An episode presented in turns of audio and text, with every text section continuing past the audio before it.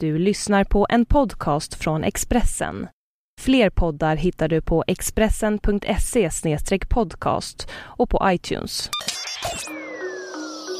Det här är Expressen Dokument om Sovjets kartor över Sverige av Arne Lapidus som jag, Johan Bengtsson, läser upp. Spetsnaz de fruktade sovjetiska elitförbanden med spetskompetens agerade i många år mer eller mindre ostört längs den svenska kusten. I dagens Ryssland är dessa specialstyrkor starkare än någonsin. En ny svensk bok klargör spioneriet genom att publicera hemliga sovjetiska militärkartor över en rad svenska städer, fynd i terrängen och vittnesmål av sovjetiska källor. Vladimir Putin satsar hårt på special och miniubåtar, säger Lars Gyllenhaal, en av författarna till boken Ryska elitförband.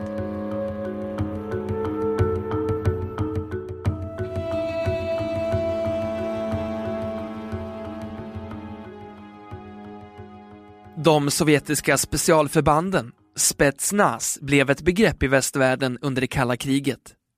De utmålades som ett akut hot i medierna och själva ordet blev någonting man kunde skrämma barn med. Även höga militärer fruktade dessa effektiva hemliga styrkor som opererade bakom ens egna linjer. Spetsnaz är den ryska förkortningen för trupper med speciellt syfte eller speciell uppgift. De består ofta av bara officerare och underofficerare och ska utföra de mest krävande uppdragen, också i fredstid när de kan sättas in mot terrorister eller för att infiltrera främmande länder. I sin nya bok Ryska elitförband, utgiven på förlaget Fischer Company, visar Lars Gyllenhaal, militärhistorisk författare, och Joakim von Braun, underrättelseexpert, hur de sovjetryska spetstrupperna utvecklats de senaste hundra åren. De understryker att Sverige, citat, inte har fått specialbehandling, slutcitat. Ryssland har intresserat och intresserar sig för en lång rad andra länder, både inom och utom västalliansen NATO, som det superneutrala Schweiz. Men uppgifter om aktiviteter i andra länder understryker att de självklart också har varit verksamma i Sverige. Vi ville ta reda på hur det låg till med Sovjets intresse för Sverige, säger Lars Gyllenhaal. Vi har funnit ett enormt sovjetiskt intresse och en vilja att spendera pengar. De la ner ett ofantligt arbete på kartor över svenska mål. Varje karta krävde ett eller två manårs arbete. Vi är helt säkra på 17 orter. Vi har indicier på ytterligare ett tiotal. Min känsla är att det är fler än så. Vi har inte hittat alla kartor, säger han. De sovjetiska militärkartorna visar exakta djupförhållanden i svenska hamnar. De markerar strategiska mål i städerna, ofta tryckerier och tv-master. Enligt Gyllenhaal var målet att slå ut distribution av medier, själva redaktionerna var inte så viktiga. Kartorna är dessutom av högsta kvalitet. När det gäller både höjdkurvor och djupkurvor var kartorna bättre än våra. Det är fakta, säger Christer Johansson, tidigare det svenska försvarets kartansvarige officer i Norrland, i boken. I Kanada, ett av många länder som uppmärksammats av sovjetiska kartografer, finns till och med förslag om att man ska börja använda de tidigare hemliga sovjetiska kartorna i den lokala sjöfarten eftersom de är så mycket bättre än de egna kartorna. Sovjetiska specialister har varit tillbaka flera gånger i Helsingborg, Norrköping och Uppsala för att göra nya kartor, enligt Lars Gyllenhaal. De har inte bara att samla på sig svenska kartor eller flygfoton de har absolut varit på marken och i vattnet och gjort mätningar. Det är ett av skälen till att vi är säkra på att specialförband har varit i Sverige, säger han. Sverige har aldrig lyckats fånga någon Spetsnaz-soldat, förutom det sensationella fallet med den sovjetiska ubåten U-137 som gick på grund i Karlskrona skärgård den 27 oktober 1981 finns så vitt känt inga publicerade bildbevis för sovjetisk närvaro på svensk mark. Författarna till ryska elitförband grundar därför sina slutsatser på kartorna, på hittade föremål som ryssar lämnat kvar på marken och vittnesmål från sovjetiska diplomater och militärer. De nämner bland annat nergrävd nödproviant och en antenn sannolikt avsedd för kommunikation med ubåt, som hittades i Blekinge skärgård under en period av intensiv ubåtsjakt i februari till mars 1984. De berättar om polisen Lars Neid från Ronneby som med spårhunden Jax och två k-pist beväpnade kollegor förföljde en okänd person, av allt att döma en sovjetisk dykare, på Almö i Blekinge skärgård natten till den 1 mars 1984. Det var en dramatisk jakt, men poliserna larmades lite för sent för att kunna få tag i inkräktaren. Ännu idag, nästan 30 år senare, är Lars Nej övertygad om att hans hund verkligen fick upp spår efter en människa den natten.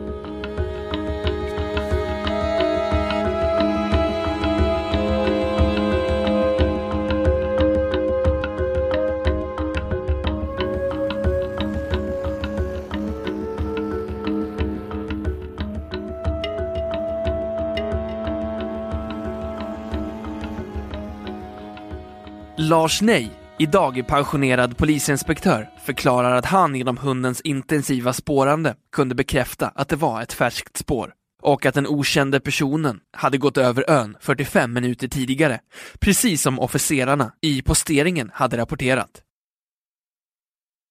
Personen hade gått från öster till väster, över Almö och sen försvunnit i havet. Där fanns också fotspår. Nästa dag fick han göra en videoinspelning på ÖBs order. Han ritade och berättade om sina iakttagelser och var då, liksom nu, fast övertygad om att de hade spårat en människa på Almö.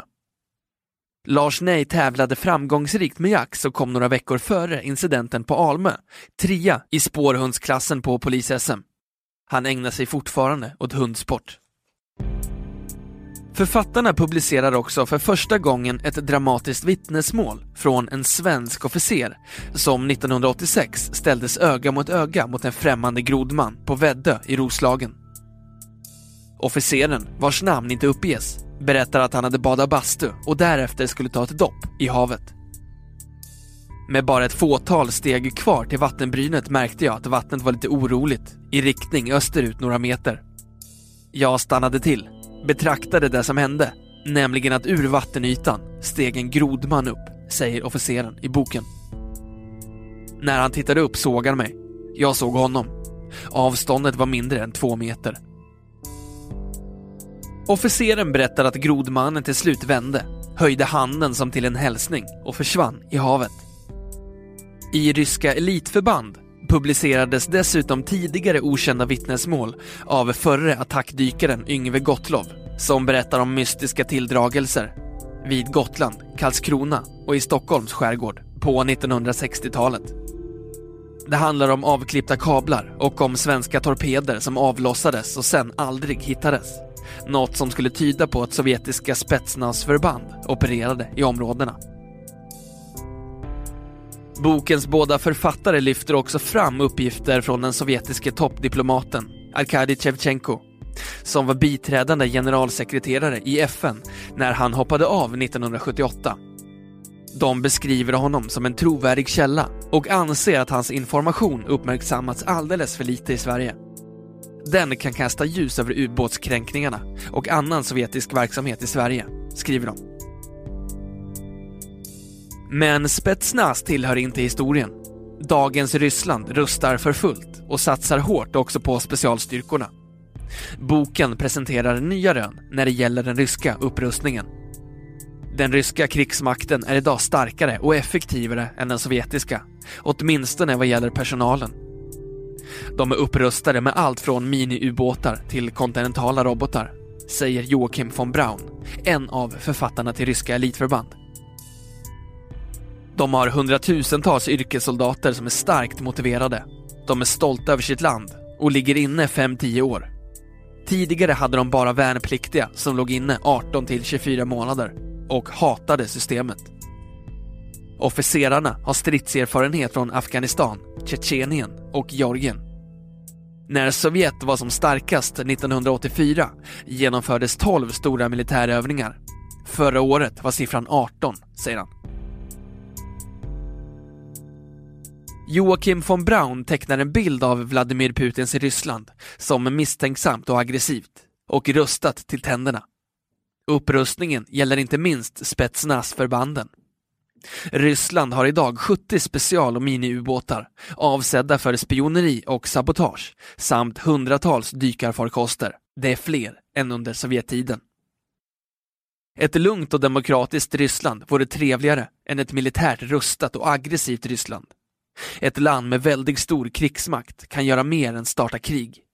De kan använda sin makt till att skrämma, hota och utöva påtryckningar, säger Joakim von Braun.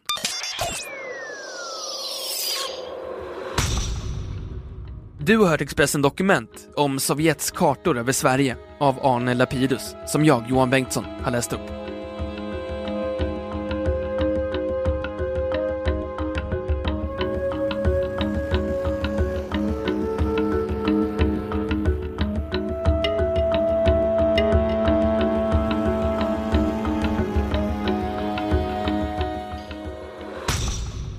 Du har lyssnat på en podcast från Expressen. Ansvarig utgivare är Thomas Mattsson. Fler poddar finns på Expressen.se och på iTunes. Ett poddtips från Podplay. I fallen jag aldrig glömmer djupdyker Hasse Aro i arbetet bakom några av Sveriges mest uppseendeväckande brottsutredningar. Går vi in med hemlig telefonavlyssning och, och då upplever vi att vi får en total förändring av hans beteende. Vad är det som händer nu? Vem är det som läcker? Och så säger han att jag är kriminell, jag har varit kriminell i hela mitt liv men att mörda ett barn, där går min gräns. Nya säsongen av Fallen jag aldrig glömmer på Podplay.